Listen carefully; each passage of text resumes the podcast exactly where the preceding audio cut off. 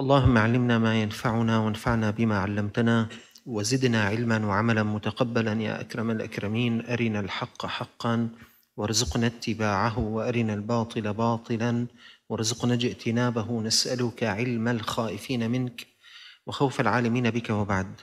مخلد ابن الحسين. نحن نقرأ في سير أولياء هذه الأمة والهدف من القراءة أن يعلق قلبك بواحد منهم فتعمل عمله فتلحق برتبته. يكنى أبا محمد كان من أهل البصرة. كان مخلد بن الحسين يقول ما تكلمت بكلمة أريد أن أعتذر منها منذ خمسين سنة. إذا سمحت تذكر حالك أنت هيك. مثلا خلال أيام مضت أسابيع مضت أشهر مضت سنوات مضت. في مرة أنت قلت كلمة امبارح مثلا كلمة والحقيقة تريد أن تعتذر منها أنه يا ريتك ما قلتها. في شي مرة خاطبت والدك بكلمة هلأ بتقول ليش هيك أنا حكيت؟ يا ريتني ما قلت. أريد أن أعتذر منها. في شي مرة خاطبت والدتك.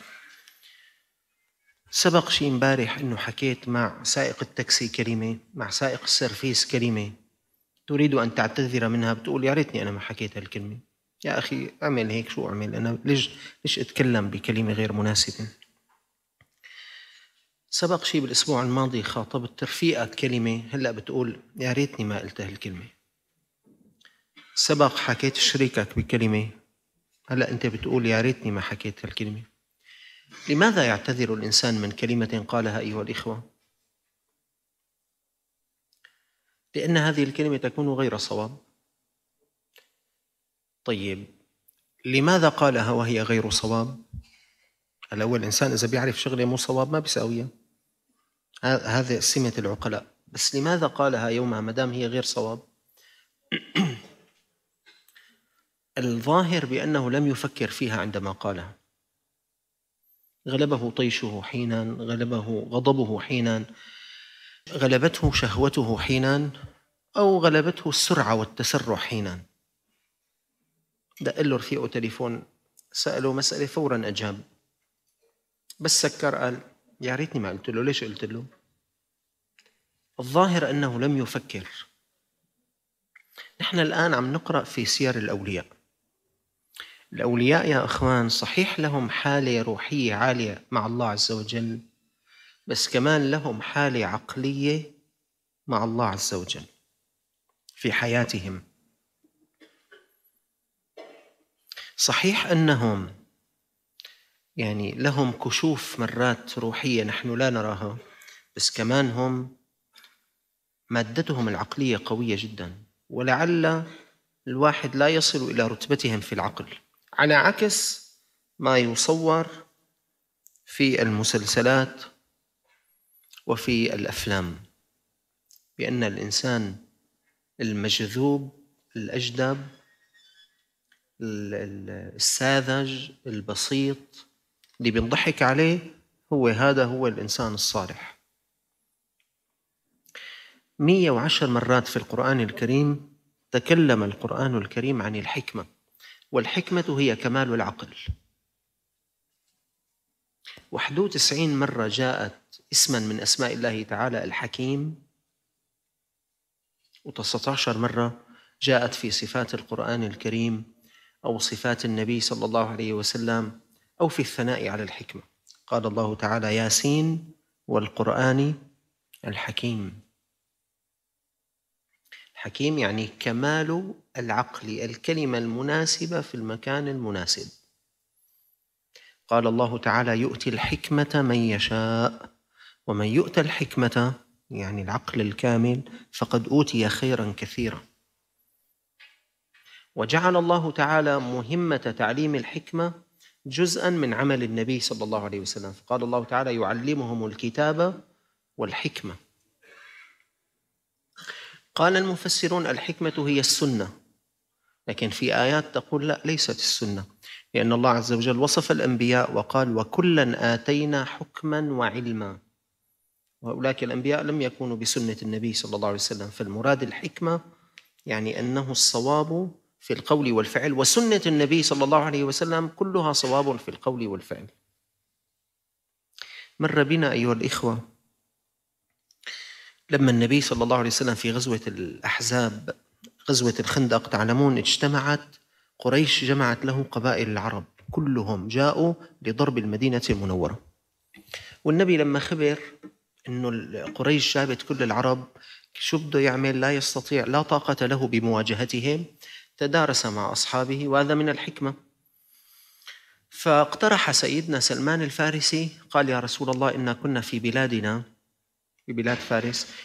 إذا آه، إذا حوصرنا خندقنا علينا. لما بيجي نتحاصر من قبل أعدائنا نعمل خندق. فالنبي صلى الله عليه وسلم عجبته الفكرة والصحابة أيدوها وزع النبي صلى الله عليه وسلم المهام على الصحابة كل واحد كم متر بده يحفر. والنبي صلى الله عليه وسلم حفر معهم وفعلا حفر الخندق حول المدينة المنورة. وإجت قريش رأت خدعة لا عهد لهم فيها. يعني هم بيعرفوا الأسوار يعرفوا جدران القلاع. هلا خيب اليهود كانوا عاملين حول يعني أقوام قلاع بس إنه سد تحت الأرض ما بتعرفها العرب. وهي الحرب خدعة فيعني بهتت قريش. شو بدهم يعملوا؟ عسكروا. أفه الخندق بدهم يتدارسوا يفكروا الله أرسل الرياح إليهم والبرد وطارت يعني آنيتهم وطارت الخيام تبعهم المهم في رجل كان مع المشركين اسمه نعيم ابن مسعود. هذا أسلم لما كانت قريش والعرب محاصرين النبي صلى الله عليه وسلم النبي هون في المدينة وقريش محاصرته من برا مع العرب. في رجل من قريش أسلم اسمه نعيم ابن مسعود. جاء لعند محمد تسلل إلى النبي صلى الله عليه وسلم وقال يا رسول الله أشهد أن لا إله إلا الله وأشهد أن محمد رسول الله. وقال يا رسول الله أنا معكم فمرني بما شئت.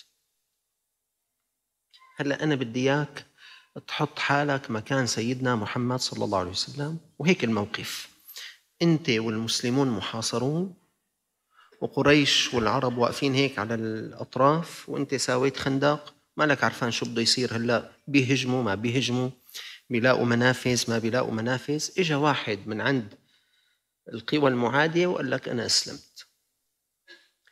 بدي إياك شو بتساوي؟ أنا عم بدي لكم هيك مشان تشوفوا ذكاء سيدنا محمد صلى الله عليه وسلم.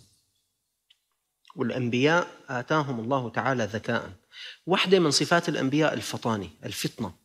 ما بيصير نبي يكون هيك ساذج بينضحك عليه بسيطي. هلأ إذا ما بصير هيك النبي يكون وما بصير الولي يكون كمان هيك بسيطي ينضحك عليه. واحد بيجي بيقول له هات لشغل لك معي معي مصاري. في إلنا شغلة بيربح المليون خمسة مليون. قام راح عطاه هو هو كل كل تحويشة عمره مليونين ليرة راح عطاه إياهم. هذاك حمل حاله ومشي. راحوا المليونين. كيف هيك أنت؟ كيف اعطيته المليونين؟ قال إيه والله قال لي شغلة منيحة وكذا. وحكى لي وين المكان وشو الأسماء وشو. يا رجل أنت مجربه بختبره في حدا أثنى عليه بالعمل؟ قال لا بس يعني باينته آدمي. ليك ولطش عليك المليونين. هلأ العجيب بعد ثلاث سنين اجى لعنده. قال له مشان الله ما تأخذني. ما مشان النبي ما تأخذني. لك والله بدك مني مليونين ليرة. هلأ بس لأنه صار في تضخم بدي أعطيك اياهم عشرة. بس معك خمسة. جيب لك اياهم خمسين. قام راح أعطاه خمسة. كيف أعطيته خمسة؟ ما نصب عليك من ثلاث سنين مليونين ليرة. قال إيه؟ حيرجعهم عشرة. ومع الخمسة كمان هدول بيرجعون عشرة صار عشرين. كمان أخذ المليون الخمسة وراحوا. غطوا ثلاث سنين. رد إجا. معك سبعة. هذه القصة أنا عم بقول لكم إياها جاءني لأنه هذا الرجل اللي عم دين مليونين والخمسة اللي أستاذ عيرو السبعة الثانية. يا إخوان معقول هيك يعني شاب مسلم ملتزم بالجوامع يسلك درب الأولياء بدك تصير ولي وهيك يضحك عليك؟ ما تكون بسيط لا تكون ساذج. شاف واحد قدام باب الجامع إنه حاطط يعني ماسك عصاية عكازة قال والله خطية. وقال له إنه ليك هي الراشيتا وليك هي الراشيتا حق الدواء والصيدلاني كاتب أسعار الأدوية يعني فوق إنه 25 ألف ورقة سوري ومريض وكذا. راح حطها 25 هلا أنت ما انتبهت إنه الراشيتا ملزقة بتلزيق فوقها فورميكا هيك لاصق؟ هذا اللي بي تبع تمتين الأوراق. يعني هي راشيتا بس ملزق عليه أوراق فورميكا شفاف. شو يعني؟ يعني في حدا بياخذ راشيتا من عند الدكتور؟ وبيحط عليها لزيق فورم هذا شو؟ لزيق شفاف لاصق مدعم هذا معناته عامل شغلته يا رجل رايح من قرنة لقرنه بده ما تنهر الراشيتا يعني كمان كن فطينا أنت. ما تكون إنسان مسلم ما بيكون إنسان بسيط. سيدنا عمر قال لست بالخب. أنا ما بخدع حدا بس الخب لا يخدعني. بيقدر حدا كمان يخدعني؟ ما بصير الشاب أو الأخ أو الأخت كمان بالمسجد تحضر بالمساجد بسيطة هيك ما في غير بينضحك عليها. قال إيه لوجه الله تعالى. مش مين قال لك الله بيحب؟ يعني ينضحك عليك. مين قال لك الله بيحب إنه ينضحك عليك؟ مين قال لك الله؟ قال خلص الله بيعتبرها صدقة إذا لطشون. مين قال لك بيعتبرها الله صدقة؟ ما في دليل إذا واحد لطشك 2 مليون ليرة إنه الله بيكتب لك إياهم صدقة. إذا حدا لقى دليل إنه يعني بيكتبهم الله صدقة يبعث لنا. المهم نعيم ابن مسعود بيجي لعند النبي صلى الله عليه وسلم هو مشرك معروف بأنه مع المشركين بس تسلل هيك وقال له يا رسول الله أنا أسلمت. شو بتعمل؟ وقال له مرني بما شئت. هلا هو النبي صلى الله عليه وسلم الخيارات العقلية أحد أمرين. يعني يا بيقول له قبلناك يا بيقول له رددناك ما بدنا إياك روح ارجع لعند جماعتك. إذا قال له رددناك مشكلة لأنه ما بيجوز بالإسلام يعني واحد يسلم وأنت لا تقبله لا تقبل إسلامه. طيب. وإذا قال له قبلناك شو يعني قبلناك؟ يعني صار من المسلمين. شو معنات من المسلمين؟ يعني بده يفوت يقعد هلأ مع المسلمين هون. طيب بركي كان مو صحيح هذه اللي جاي بهالساعة. ساعة حرب هي. بركي كان نعيم ابن مسعود عم يعمل خدعة قريش عم تعمل خدعة بعتت واحد عند النبي إنه أنت قل له أسلمنا. وبتروح لعنده بعدين بتفتح لنا ممر مشان نفوت لعنده. يحتمل في احتمال عقلي هيك. هلأ إذا قبله النبي صلى الله عليه وسلم وخلاه عنده في خطورة بركي كان مو مؤمن يتظاهر بالإيمان. بيكشف بيكشف يعني ثغرة فتؤتى المسلمون منها وإذا بيردوا بصير مشكلة. شوفوا ماذا قال له رسول الله صلى الله عليه وسلم. قال يا نعيم إنما أنت رجل واحد فارجع إلى قومك وخذل عنا ما استطعت. قال له إحنا قبلناك. أنت صرت مسلم صرت معنا. ترى أنت واحد ما ما ما لك يعني ما بتقدر تشتغل كثير بس ارجع لعندهم وخزل عنا ما استطعت. يعني احكي إشاعات بيناتهم حتى ينصرفوا عنا. فالنبي صلى الله عليه وسلم بذكائه قبله ولم يدخله في جموع المسلمين. لأنه إدخاله بجموع المسلمين في مخاطرة. المسلم ماله بسيط يعني ينضحك عليه بركي كانت خدعة. هو نعيم ابن مسعود صحابي جليل وبالفعل هو كان واحد من أسباب النصر في الأحزاب لأنه رجع وأوقع بين اليهود لأنه اليهود كانوا اتفقوا مع قريش. أوقع بين اليهود وقريش وقيعة وانصرفوا عن المدينة المنورة. المراد أيها الإخوة أن المسلم يفكر.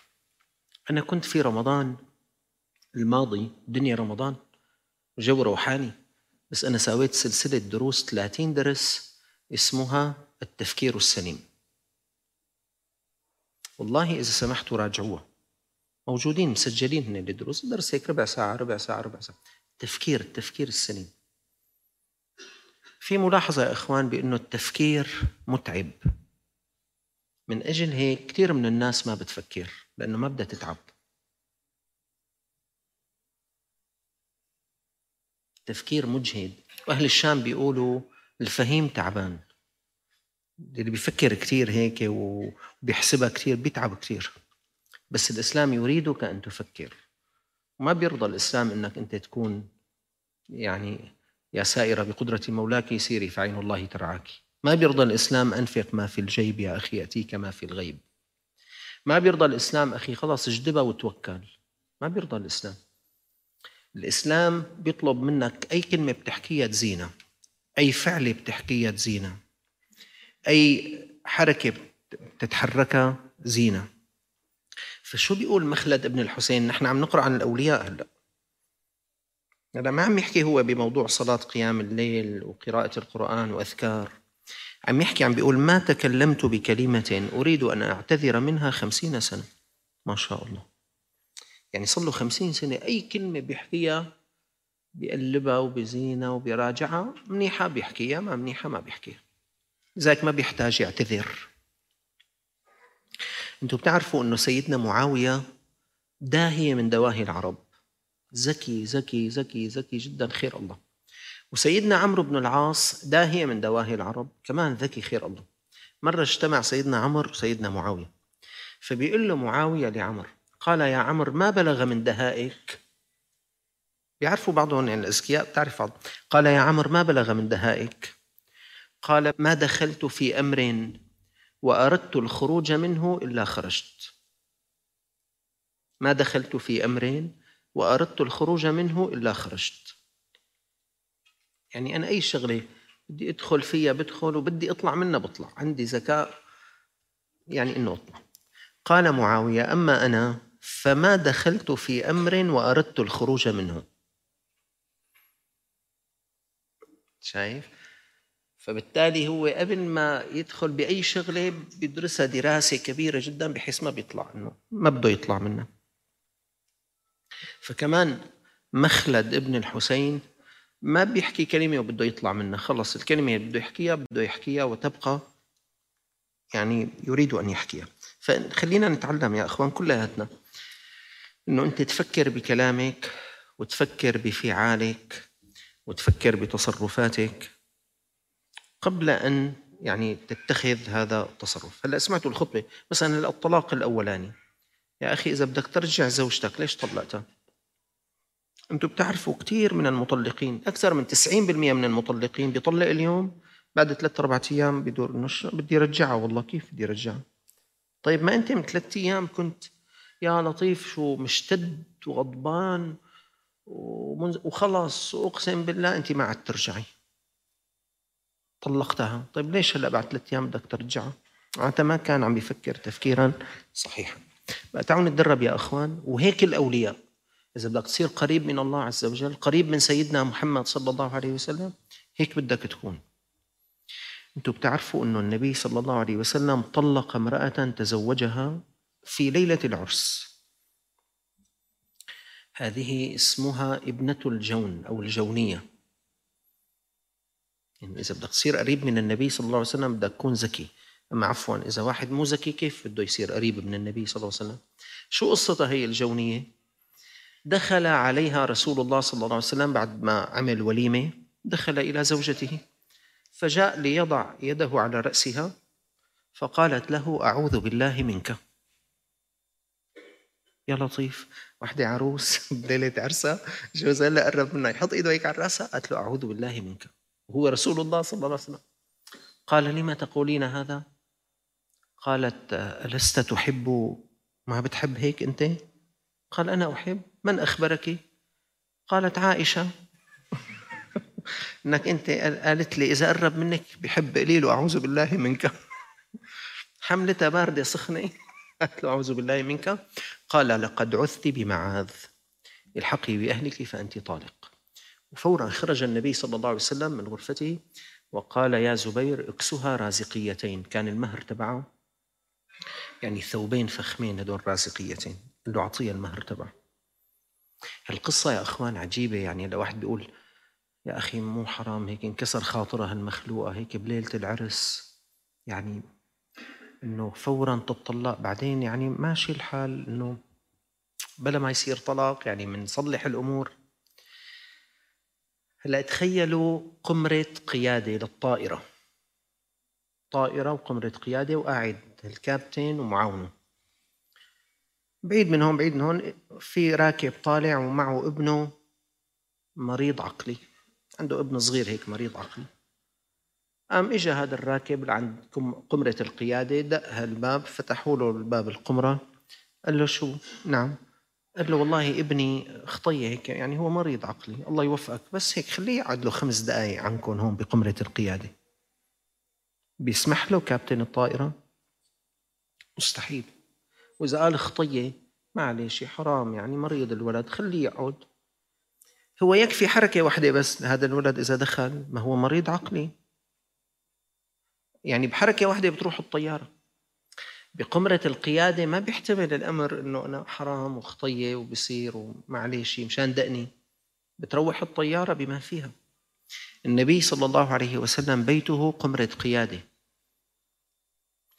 فلما رأى من هذه المرأة بأنها ساذجة جدا. يعني خير إن شاء الله. أول شيء وحدة واحد ما بيسأل أعدائه يعني الضرائر أعداء. بعدين سأل أعدائه المتوقع يعمل بالعكس. هبي أنت سألتي عائشة وراحت قالت لك هيك. أنت بتحمليها باردة سخنة بتقوليها طيب فكري معنى الكلمة. شاهد يا أخوان اللي بده يكونوا يا أخواتي بده يكون قريب من النبي صلى الله عليه وسلم بده يكون ذكي. عشان تعرفوا أنه التفكير عبادة. بالمناسبة ها التفكير عبادة. مو الله عز وجل وصف أولي الألباب الذين يذكرون الله قياما وقعودا وعلى جنوبهم بعدين؟ شو؟ ويتفكرون. بيشغلوا مخهم يعني بيفكروا بيفكروا يتفكرون. هدول أولو الألباب. بيتفكروا بيذكروا بيفكروا ذكر وفكر. أما ذكر وجدبة مشكلة. وكمان فكر بدون صلة بالله عز وجل كمان مشكلة. بصير بيساوي لنا صاروخ نووي بيساوي لنا آه، قنابل انشطارية ونووية وذرية وبيخرب لنا الكرة الأرضية من أفد فكر بس بدون صلة بالله عز وجل. أما صلة بالله مع فكر تنتج إنتاجا خيرا. فمخلد ابن الحسين يقول ما تكلمت بكلمة أريد أن أعتذر منها منذ خمسين سنة وقال محمد بن بشير ذكر عند مخلد ابن الحسين أخلاق من أخلاق الصالحين. فقال لا تعرضن لذكرنا في ذكرهم. ليس الصحيح إذا مشى كالمقعد لا تعرضن لذكرنا في ذكرهم. ليس الصحيح إذا مشى كالمقعد الصالحون والأولياء هن بيكونوا من الأولياء. وصالحون بس ما بي لا يرون لأنفسهم أبدا أبدا مكانا بين الصالحين. يقول بقى هو ذكر عنده أخلاق الصالحين. قال إذا ذكرت أخلاق الصالحين أوكن جيبوا سيرتي أنا مو مثلهم لا تعرضن لذكرنا في ذكرهم. ليس الصحيح إذا مشى كالمقعد. هن أصحاء أما أنا مكرسح مقعد.